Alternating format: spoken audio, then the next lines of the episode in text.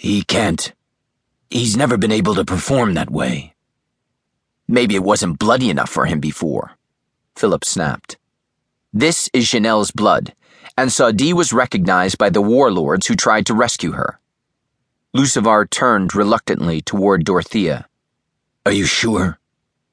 It came to my attention, unfortunately too late, that Sadi had taken an unnatural interest in the child. Dorothea lifted her shoulders in an elegant little shrug. Perhaps he took offense when she tried to fend off his attentions. You know as well as I do that he's capable of anything when enraged. You found the body? Dorothea hesitated. No, that's all the warlords found. She pointed at the sheet. But don't take my word for it. See if even you can stomach what's locked in that blood. Lucivar took a deep breath. The bitch was lying. She had to be lying. Because, sweet darkness, if she wasn't.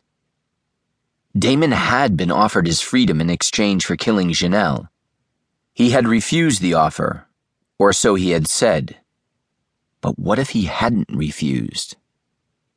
A moment after he opened his mind and touched the blood-stained sheet, he was on his knees, spewing up the meager breakfast he'd had an hour before, shaking as something deep within him shattered. Damn Sadi. Damn the bastard soul to the bowels of hell. She was a child. What could she have done to deserve this?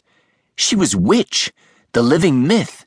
She was the queen they'd dreamed of serving. She was his spitting little cat. Damn you, Sadi. The guards hauled Lucivar to his feet. Where is he? Philip Alexander demanded. Lucivar closed his gold eyes so that he wouldn't have to see that sheet. He had never felt this weary, this beaten. Not as a half breed boy in the Eyrien hunting camps. Not in the countless courts he'd served in over the centuries since. Not even here in Pruul as one of Zuultah's slaves. Where is he? Philip demanded again. Lucivar opened his eyes. How in the name of hell should I know? When the warlords lost the trail, Sadi was heading southeast, toward Pruul. It's well known. He wouldn't come here. That shattered something deep within him began to burn. He wouldn't dare come here.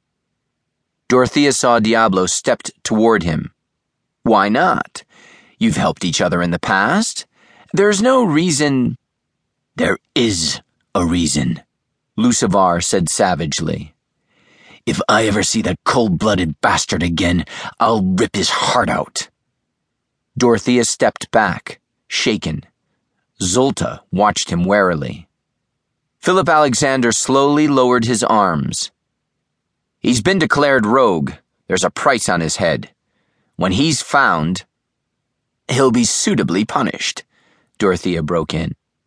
He'll be executed, Philip replied heatedly. There was a moment of heavy silence.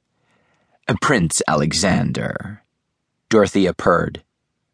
Even someone from Chaillot should know that, among the blood, there is no law against murder. If you didn't have sense enough to prevent an emotionally disturbed child from toying with a warlord prince of Sadi's temperament, she shrugged delicately.